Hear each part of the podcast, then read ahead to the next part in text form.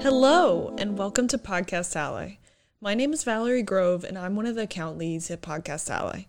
This means that I listen to a lot of shows every day, and one of my favorites that we've got to work with is Honey Do Me. Today we have Emma Norman and Cass Anderson from the show.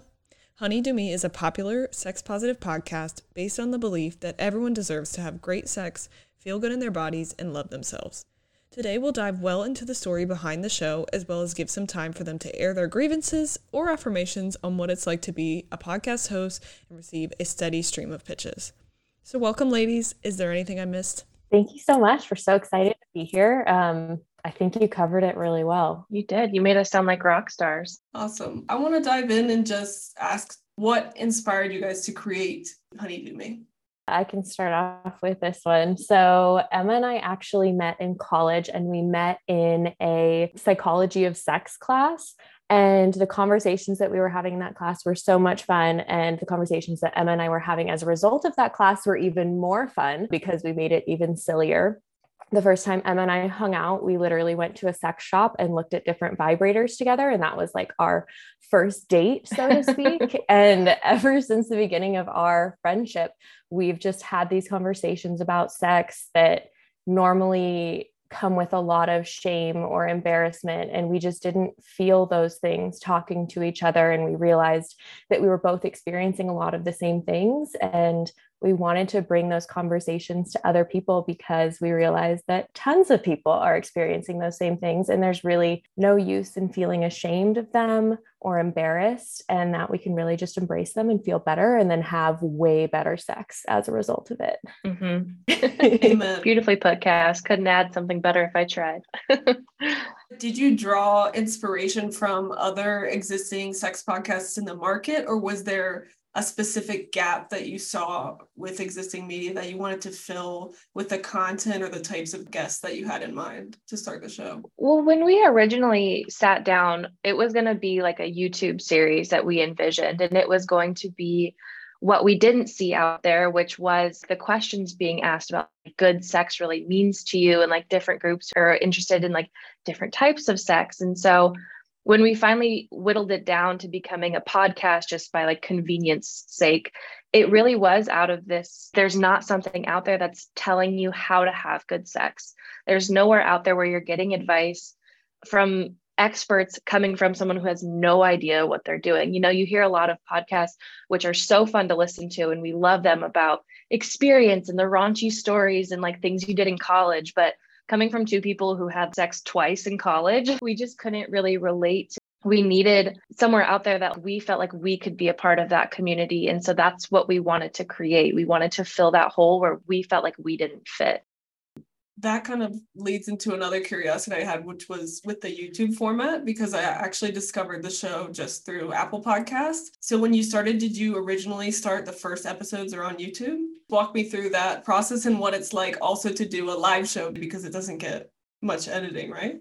So it kind of depends. Our original idea for the YouTube was much more like we would go out and experience things at like different convention type scenarios. So it wasn't the exact same thing that we're doing now.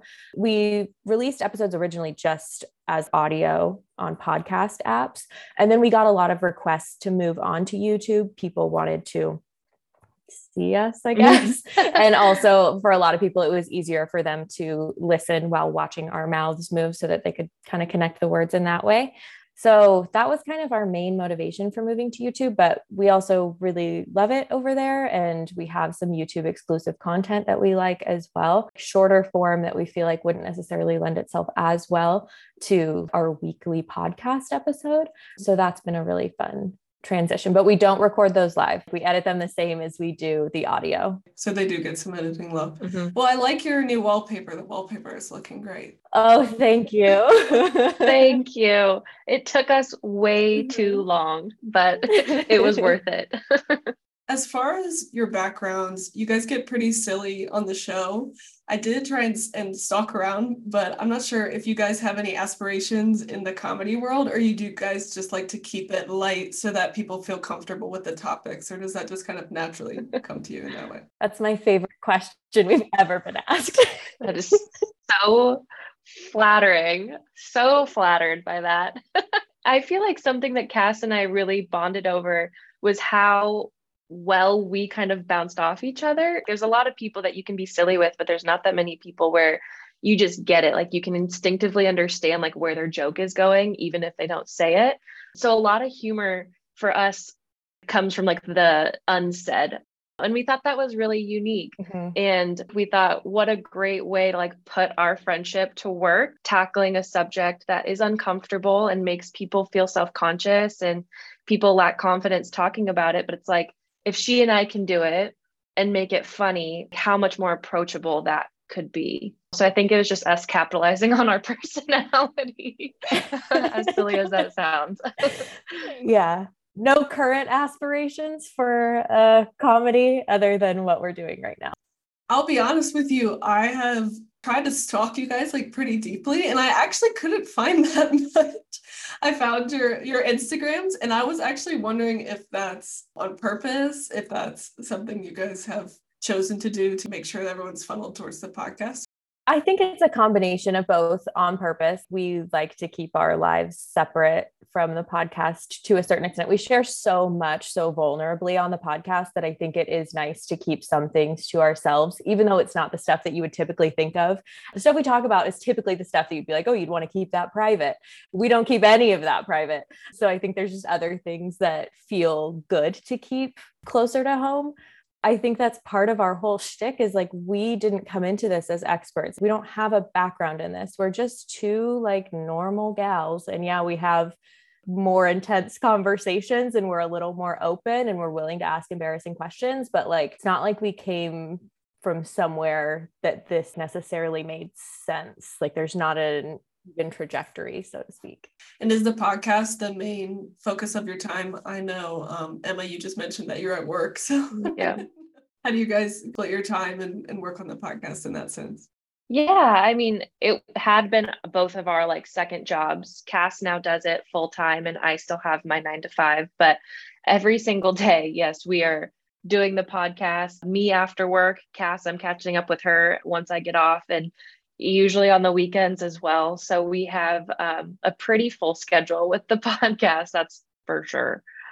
I know you guys mentioned that you're not doctors or experts, but how has the podcast formed a role in having the confidence to go out there and be the experts yourself or do the experiments that you sometimes talk about on the show? It's definitely given us so much more confidence. I think as we've just become more comfortable with ourselves, that has translated into confidence and realizing that like the things that we experience aren't just happening to us, and that tons of people have those same like shame-filled beliefs or just little embarrassments. Yeah. Yeah. I feel like also with the confidence, like for me, it's helped me engage in these conversations more with other people, like beyond just people that I'm like, oh, I can be really vulnerable with you, Cass. So like you and I can have this conversation. It still feels like Cass and I just have these conversations 9 times out of 10, because I forget that we have thousands of people listening when I turn off the mic, you know, but in real life, it's given me the confidence to be like, no, I know thousands of people can relate to this. So like, let's have this conversation and like, you can feel like you're not alone and I can talk to someone else and maybe instill a little bit of knowledge that I've gotten from an expert or a little bit of confidence tip that I got from someone. And it's just fun to be more fearless at starting those conversations with people. I'm nowhere near an expert, but I can say, yeah, I've tried that and it didn't go well. And then we can like share in that experience, you know, and it doesn't have to be like, oh, I would never. And the judgment tone has just been dropped from my vocabulary a lot, which I think is huge as well. Mm-hmm. Yeah, I agree. That's awesome. And you can see some of that growth show through the progression of the podcast, which is really cool. Yeah, we do wilder things as it goes on, things we never thought we would do. Like hard no's have become like our best ideas later in the podcast. Yeah. Like, hell yeah, let's just do it. And then who knows where you'll be at with this in a couple years. I know. We're a little too fearless for our own good, I think. Yeah. She's going to be a different beast. When you're sitting down to think about what kind of guests you want to have on the show, what makes a guest stand out to you? Do you actively search for most of your guests?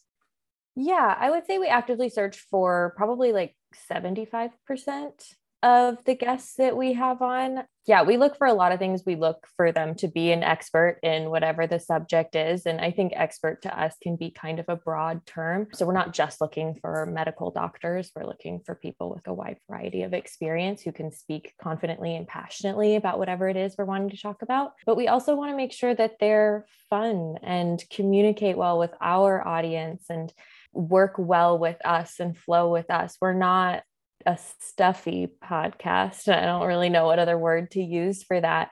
And so we want to make sure that people align with us on that and can bring the same type of energy that we bring ourselves, and that they also can provide really actionable, specific tips for our listeners. We do love more broad conversations, but we really want listeners to walk away every single time with something that they can act on or use to improve their lives. So guests that hit all of those boxes are really where the money is, figuratively. It's hard to be stuffy when you're talking about eating ass. So right? I mean. I agree. It should be, at the very least. Absolutely. I love the show because I think it fits like this dragon I've been chasing ever since I had like a string of gay men roommates, and one of them was like an activist, and we didn't have a TV at the time, so we spent a lot of time sitting at the table talking. And I remember he was telling me about fisting, and I was asking so many questions, and I was like, oh, tell me more. And now I'm on my podcast like this, I'm just like straight to the bottom. I need to know more. I need to know more. It's a whole new world. Exactly. And we get so excited when we get an expert on like such a topic, something that we just wouldn't do, but we are so interested in. I know I love the episodes when we talk about like sub-dom relationships, like the 24/7 sub-dom. Our guests have been so wonderful where we've been able to be like, I have an extra question. I didn't write it down, but I have to ask. And they just let us go off, and they're just so gracious. But that's exactly what we do too. We're like, what an opportunity to ask all these questions that are like sitting in the back of my brain. It's so fun. And is there a particular guest or most memorable guest? I think it's really hard for us to pick favorites because we love them so much. And so many people have put so much into it. Like one of the guests that Podcast Alley pitched to us was Victoria Albina. And like, we've had her on twice now with plans to continue having her on, and she's changed my life, those conversations with her. And so those aspects are really memorable. And then when I'm in the middle of having sex and gonna move into cowgirl position, it's Tayomi Morgan that's in my head with me or sitting on my shoulder telling me that I've got this. So it really just depends. God, she would love to sit in on your sex sessions. She would love that. A whole team is coming with mm-hmm. you. It's like we've got all our little angels. All your angels are with you. Exactly. Definitely. Exactly what Cass said. There's so many to choose from that have been at different points throughout my day. Someone else voice will come through that has impacted me. And I just feel like we love revisiting topics with different people because you get someone else's perspective. So we can talk about dirty talk with one guest, and then we bring on Susan Bratton, and it's a completely other conversation when we're talking with Suze. Like, it's just so fun to have a guest be so invested and be like, oh, you've heard this tip before. Let me tell you this other one. And just reinventing the topic with us. It's just great to have banter with our guests and just someone you feel like you can trust and just chat with. And our guests have just been so amazing. There's so many that pop into our heads. I'm interrupting this episode because I know you're here because you want to leverage podcast interviews. Maybe you're looking to grow your network or bring in new leads. Or maybe you've been invited on a podcast and you're looking to get more intentional and proactive with reaching out to podcasts to suggest yourself as a guest. And most likely you're listening because you're looking for some help. Either you want some help with your messaging or just brainstorming the right podcast to reach out to. Well, you're in the right place, my friend. Our podcast planning intensives mean you don't have to do it alone. They're led by senior members of our pitch team who are working with podcasts every single day, and me, which means you get 2 extra brains working on your podcast outreach and the programming. We'll work with you to identify which podcasts will bring you closer to your goals and write up your own personal pitch scripts for those shows. We'll help you put together a plan to leverage every interview, and we'll give you the context you need to book those interviews. Plus, we support you as you start that outreach process. Sound like a dream?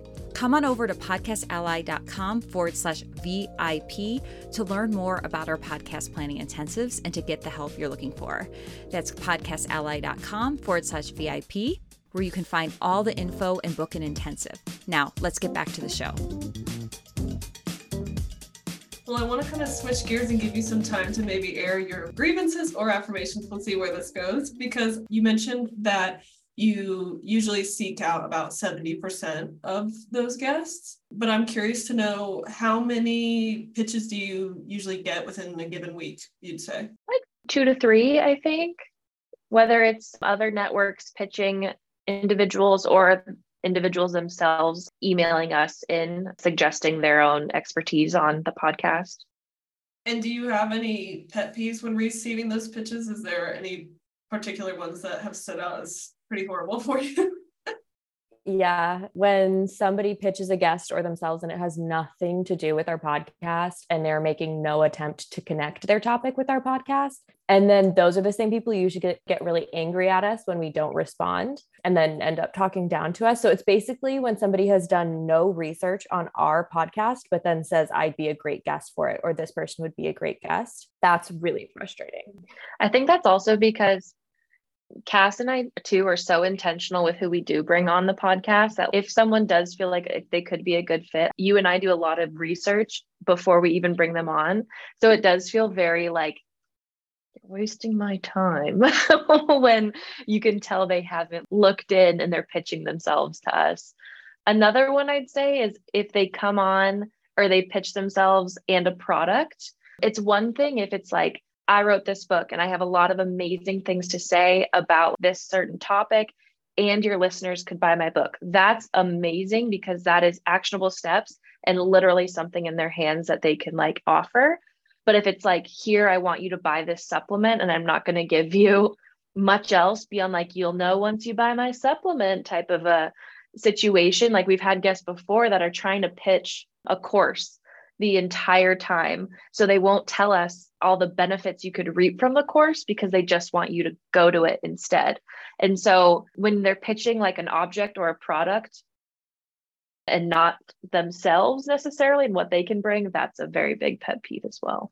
And we won't release those episodes. If we bring somebody on expecting that they will provide some sort of value to our listeners, and we understand that all of the people coming on are professionals and they do have stuff to sell, and that's amazing. And I think everybody we've brought on has something really valuable that they also offer outside of that. But if they are not offering anything in and of the podcast itself, part of the reason we love podcasting is because of how accessible it is. You don't need to buy anything to listen to our podcast. And obviously we do ad reads and all of that, but like you are not required to purchase anything to listen to Honey Do Me.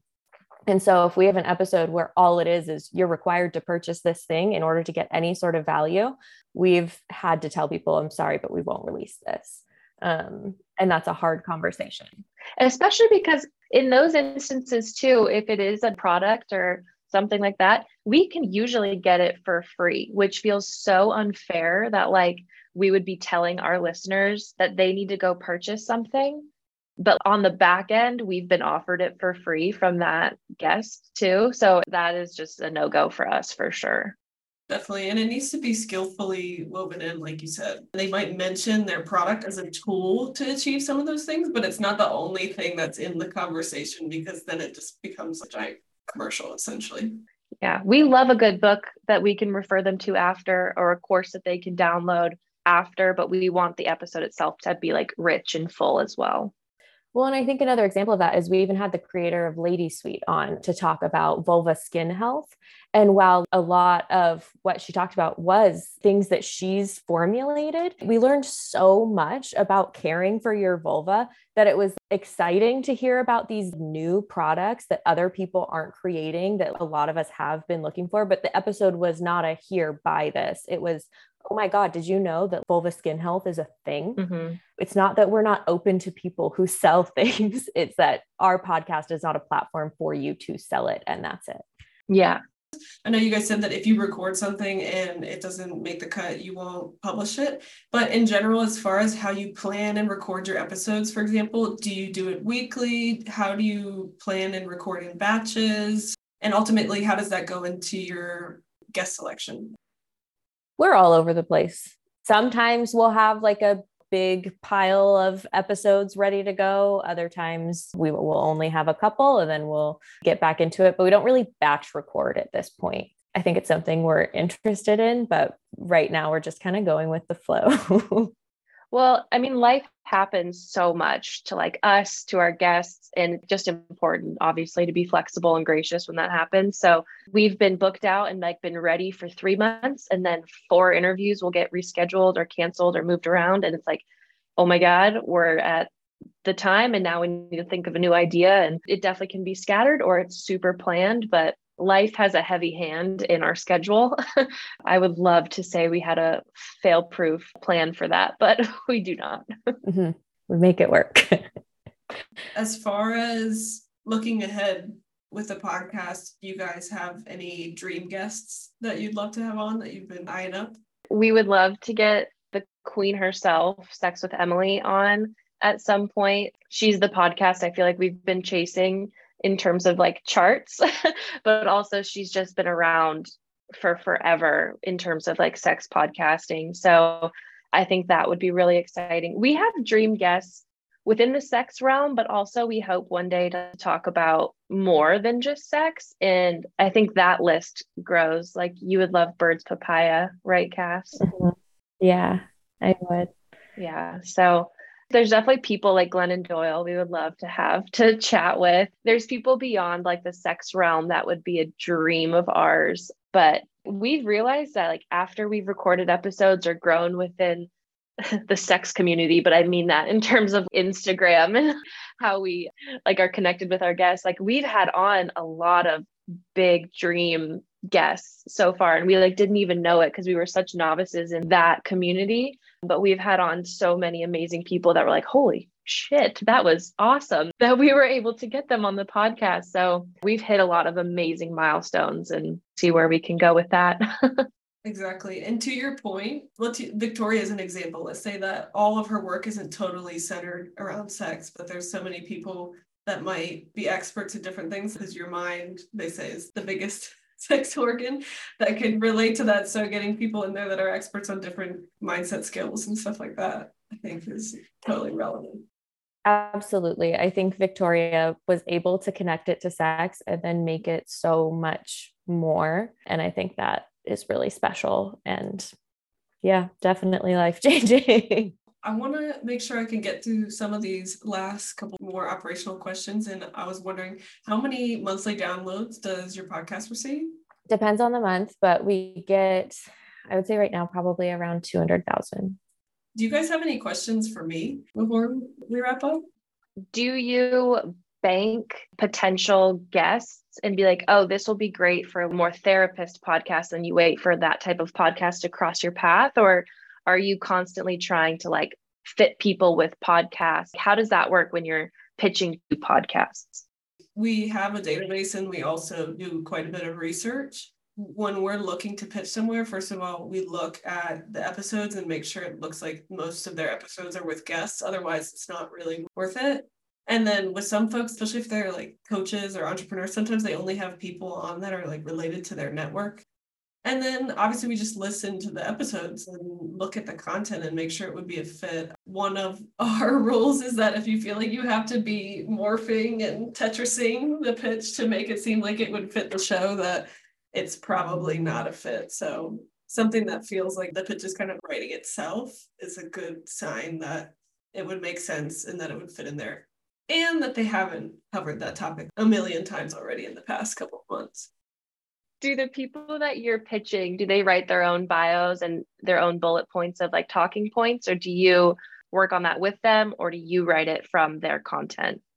In our case, the agency that we're running, what we're trying to do is just take the messaging that they already have and massage it to what we think would make the most sense for a podcaster. So we're not coming up with completely brand new messaging. Usually we're either helping them test stuff that they already have to make sure that it resonates, or something that they've already tested within their audience, maybe in another realm with ads or email or just within their community, and they know it already works and resonates with their community. So then we figure that we can do that. But we have a pretty data-driven, even though I hate that phrase, like a data-driven approach where we track the pitches, and if we get declines on them or after a certain number of pitches they haven't booked, then we know that that's not resonating with hosts and we retire it and look for another one. Great. I think that's all my questions. So thank you for answering. Well, everybody, I definitely recommend that you go and listen, subscribe, or leave a review for Honey Do Me on the podcast player of your choice. As we've mentioned, also on YouTube. It's such a fun show with episodes every Wednesday. You can jump in anywhere, but I think episode 57 on eating ass is a wonderful place to start. Seriously, though, it's such a quality episode, and it's both silly but so informational, and I think a good representation of what you guys are going for. So thank you so much for your time today. Thank you for having us. Ciao.